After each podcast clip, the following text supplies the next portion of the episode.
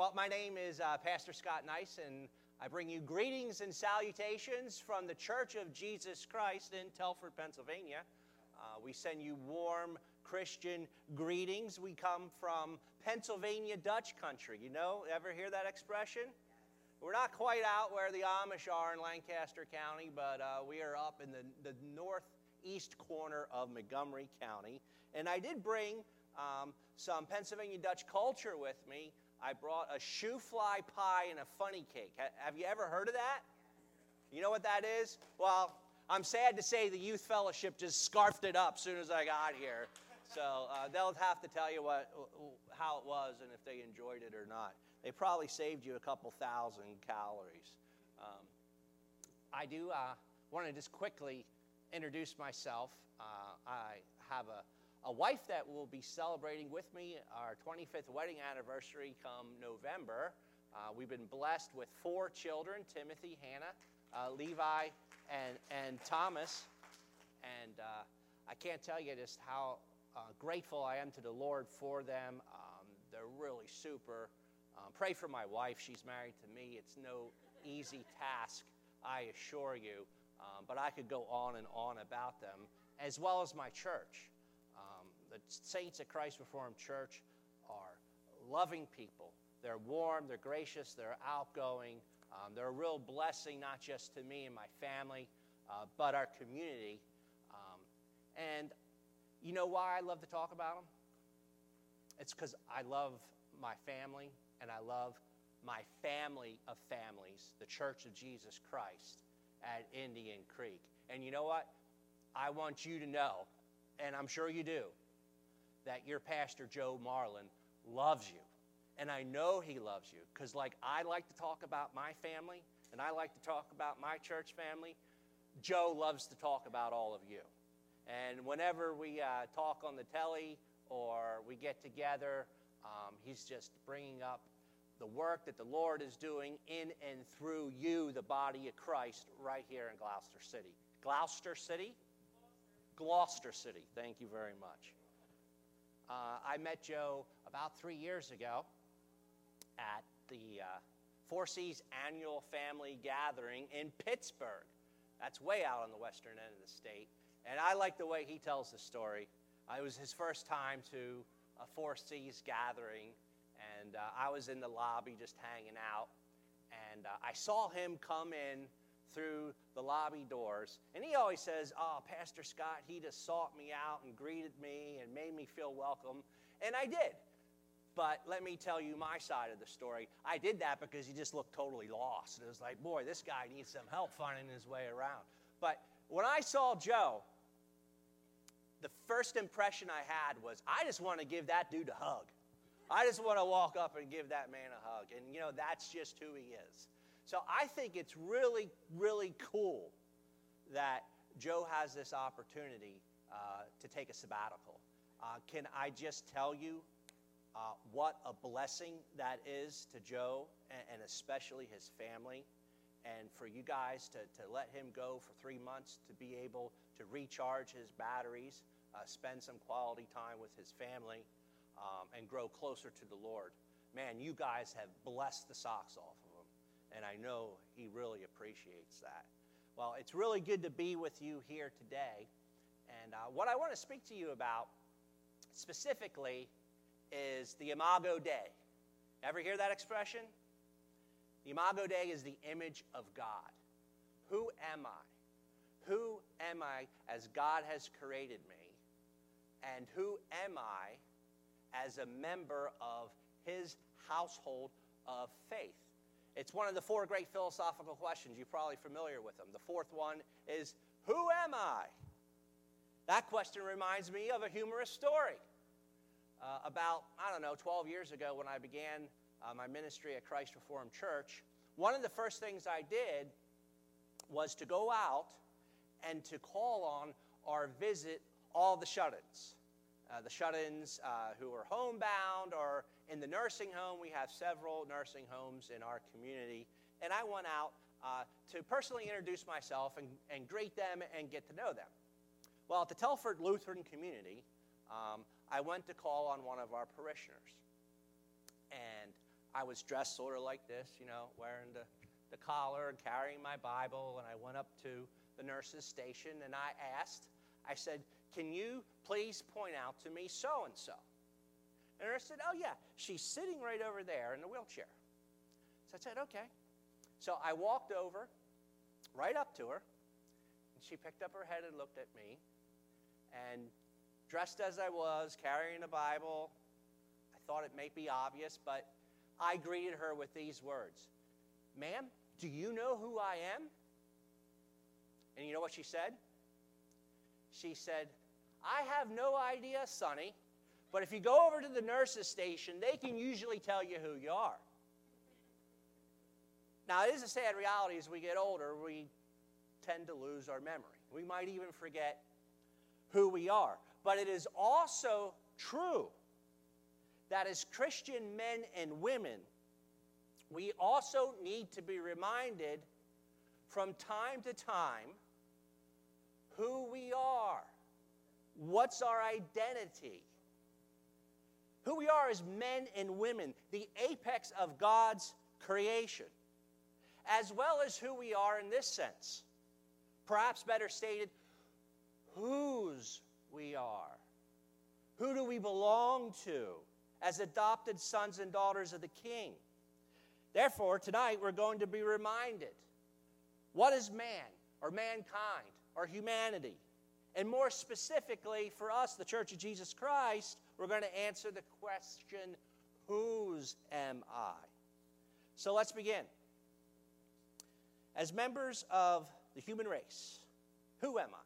Well, the psalmist inquires in a similar way in Psalm 8 4 What is man that you are mindful of him? Everyone is who God created them to be. Every man or woman is made in the image of God. We call that the imago Dei. The Bible reveals that only mankind, only humanity, was created in the express image of the Creator. Now, what does it exactly mean to be created in the image of God? Well, what's an image? It's like a shadow or an outline, right? It's a likeness, it means a resemblance to.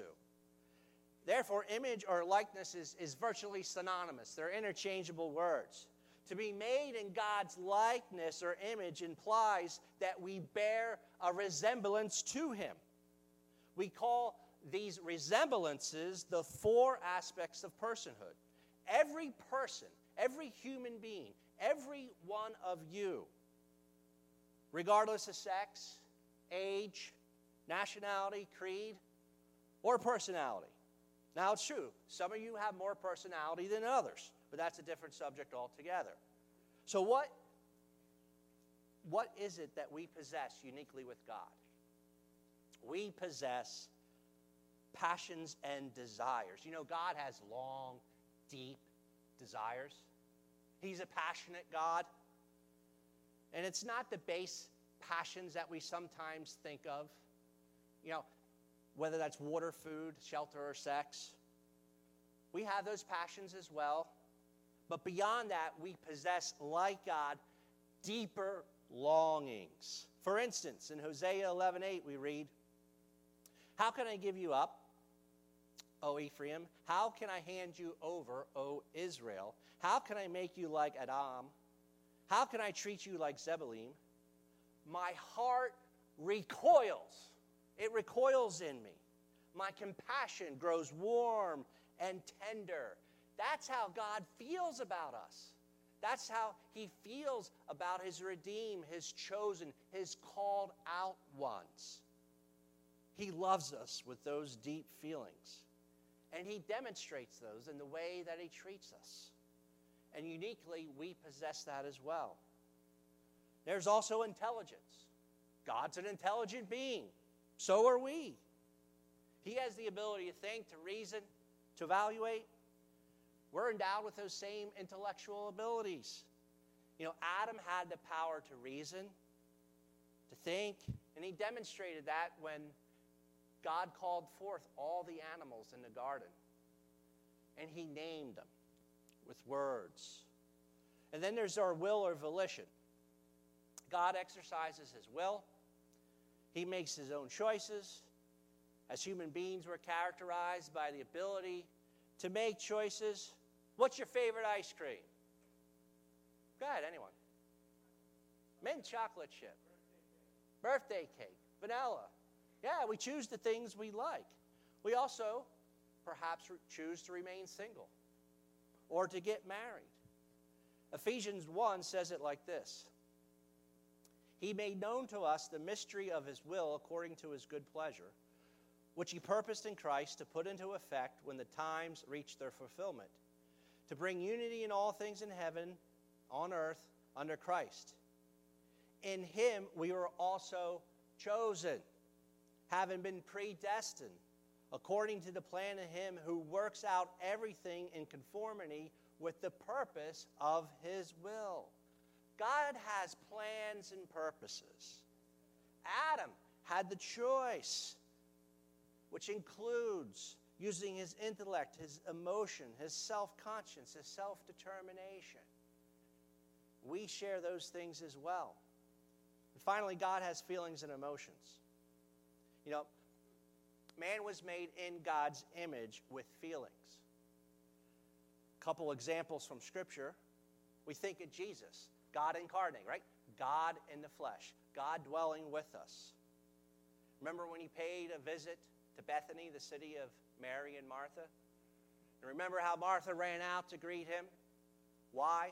Because his dear friend Lazarus had passed away. And remember Jesus' response? Jesus wept. And remember how his disciples replied? They said, See how he loved him. Jesus also demonstrated another passion you're probably familiar with, and that was in the, uh, the court of the Gentiles when he came uh, to visit his father in the temple. And remember, there were money changers there. They turned the father's house into a den of robbers. What did Jesus do? He flipped them tables over. He grabbed a couple cords and made a whip, and he changed, chased those money lenders out.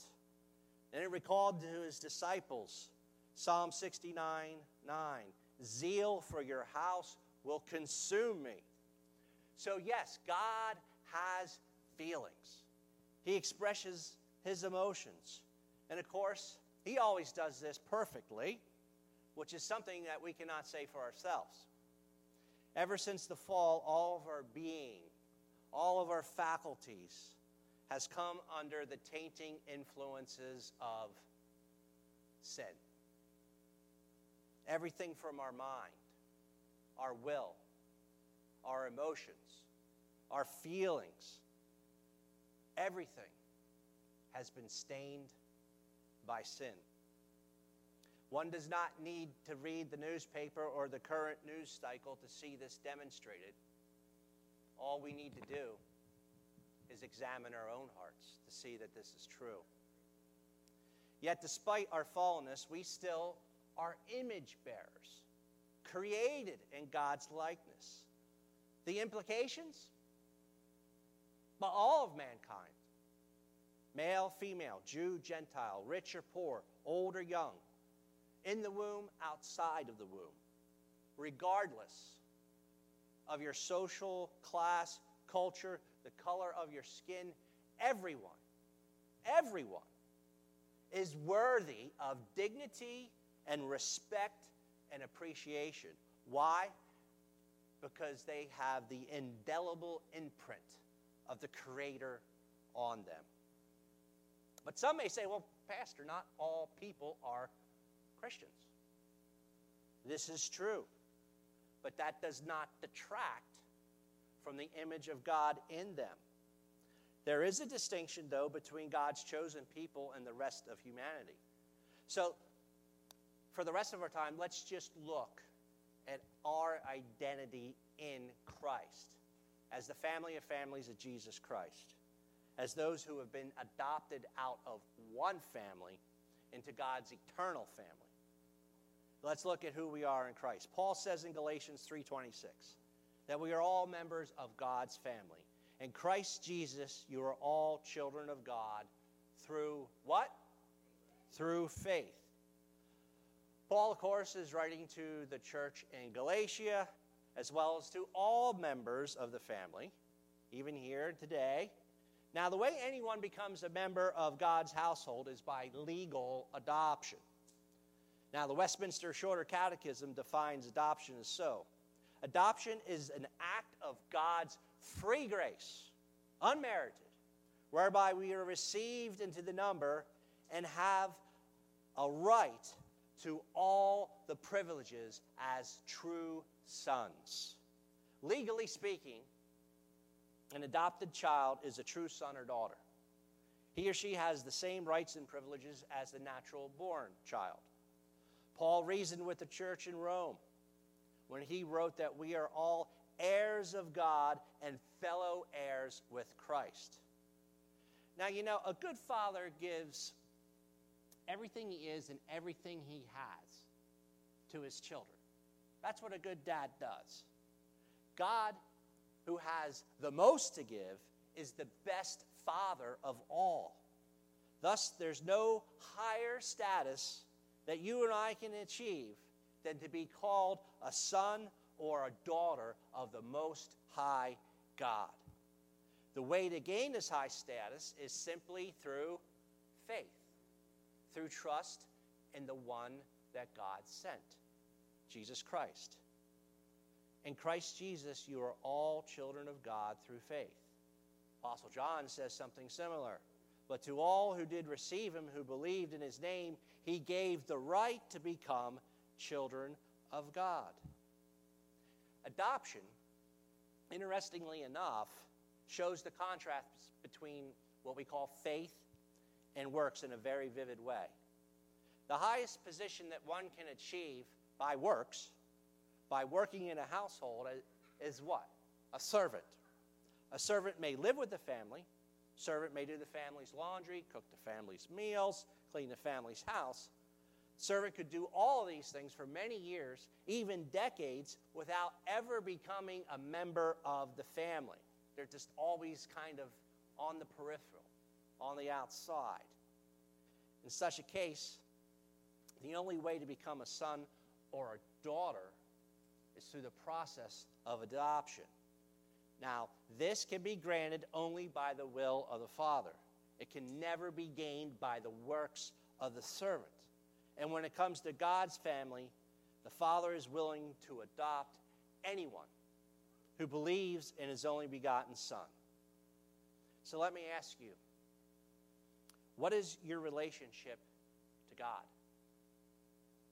If you are a Christian, then you are one of his adopted children, son or daughter.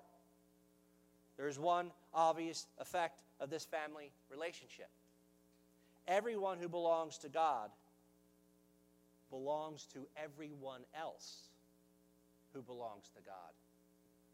I, I, love, I love the way you look at your church as a family, the family of families of Jesus Christ here at Epiphany Church. All of God's sons and daughters are brothers and sisters in Christ. The result is that all of our human distinctions lose their significance. Listen to verse 28 from Galatians 3. There is neither Jew nor Gentile, neither slave nor free, nor is there male and female, for you are all one in Christ Jesus. In the family, no one is superior to anyone else. No one ranks higher. Not because of ethnicity, not because of their sex or status in society. However, elsewhere, Paul did make it plain that there is something in the family as well as in the family of families that should be noted. That there is the headship of the man over that of the woman, both again in the family as well as in the church.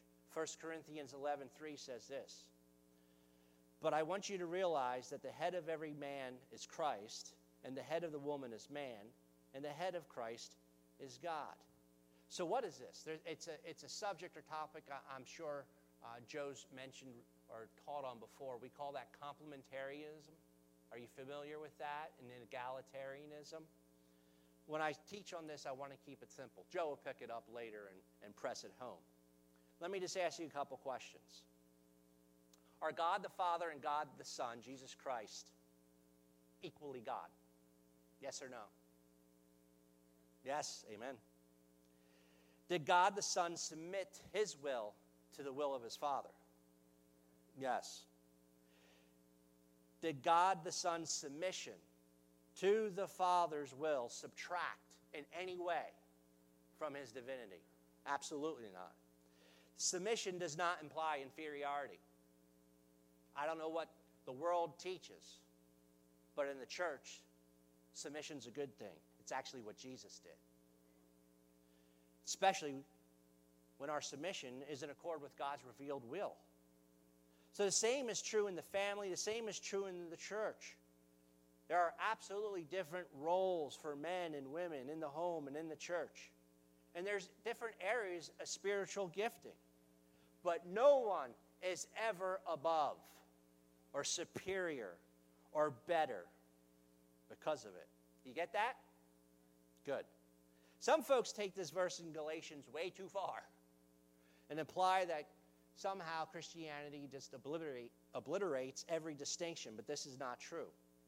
When we become Christians, we do not cease to be German or Spanish or Korean or Egyptian or bosses or employees, fathers or mothers, or boys and girls for that matter.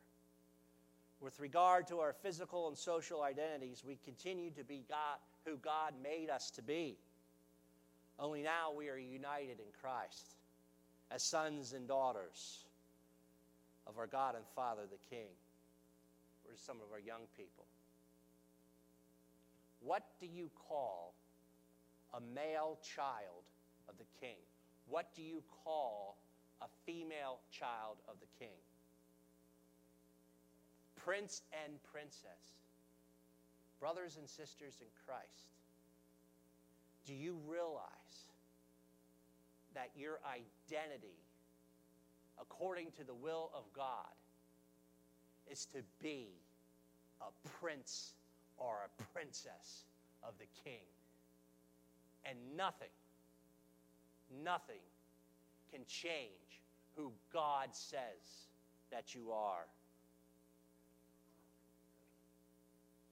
I want to end uh, with an application here. And that's that there's a teaching suggests that even though all of humanity, spiritually speaking, are not brothers and sisters because we're not all adopted children. We don't know who's not adopted and is waiting that adoption. But there is something the Bible clearly teaches that's called the neighborhood of man. I am required to love each and every human being as much as I love myself. We fall under the weight of the demand of that law. Now, you may be thinking nobody loves anybody as much as somebody loves themselves, and nobody loves God with all their heart, soul, mind, and strength. So, why should we get so exercised about our neighbors? The point is this that's the standard by which we will all be judged. What's the first and greatest commandment? To love the Lord your God with all your heart, soul, mind, and strength. And the second one is like it to love your neighbors as yourself. We can take no comfort from the fact that none of us keep this law perfectly. In fact, we should be terrified by the fact that God calls the summary of the law the Great Commandment. Now, using our God given intellect and reason, the great transgression. If there's a great commandment, there's a great transgression. That would be the failure to love our God with all our heart, soul, mind, and strength, and the failure to love our neighbor. That's the great transgression. That's why we're all exposed to the wrath of God.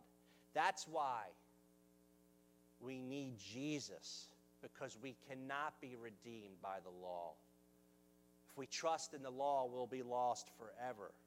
It is only by Christ's righteousness imputed to our account, credited to us because of what he did, not because of what we've done, because of what he has done for us on Calvary's tree, that we can stand in the presence of our Heavenly Father. And stand in his presence we will, if he is our God and Savior, our Father in heaven, and our King. You know, the world teaches a different message altogether. The world, the cosmos, the spirit of this age, Satan himself, the devil. What does the devil come to do? Three things kill, steal, and destroy. He is the sower of doubt and confusion. He is called the accuser of the brethren. The world will tell you, the devil will tell you that you are not good enough. And I tell you, that's a lie straight out of the pit of hell. You are who God says that you are. You are a prince or a princess of the king, an adopted child of God. And not because I say so, but because he has said so. Amen. Shall we pray? Dear Heavenly Father, what a privilege it is to be able to come to you as a little child will crawl up into his father's lap. We can come to your open arms because you have legally adopted us and you call us your own. We belong to you, body and soul, life and death, because of our faithful Savior, Jesus Christ. We just thank you, Lord, for our identity, for our image, and for that calling that you have placed on each and every one of our lives, according to your goodwill and purposes. Help us to be submissive to you and to all the relationships that you have placed us in. Help us to love you, yes, with all our heart, soul, mind, and strength, and help us to love and serve our neighbor. Dear Lord, I just thank you for this church, and thank you for Joe and Dylan and, and the other leaderships, the leadership team here, and just ask that you continue to work in and through them, uh, strengthen your people here. Uh, we pray for those who are at home and ask your blessing down upon them as you renew their minds and transform them into the image of your one and only begotten Son. We ask all these things in the name of the Father, and of the Son, and of the Holy Ghost. Amen.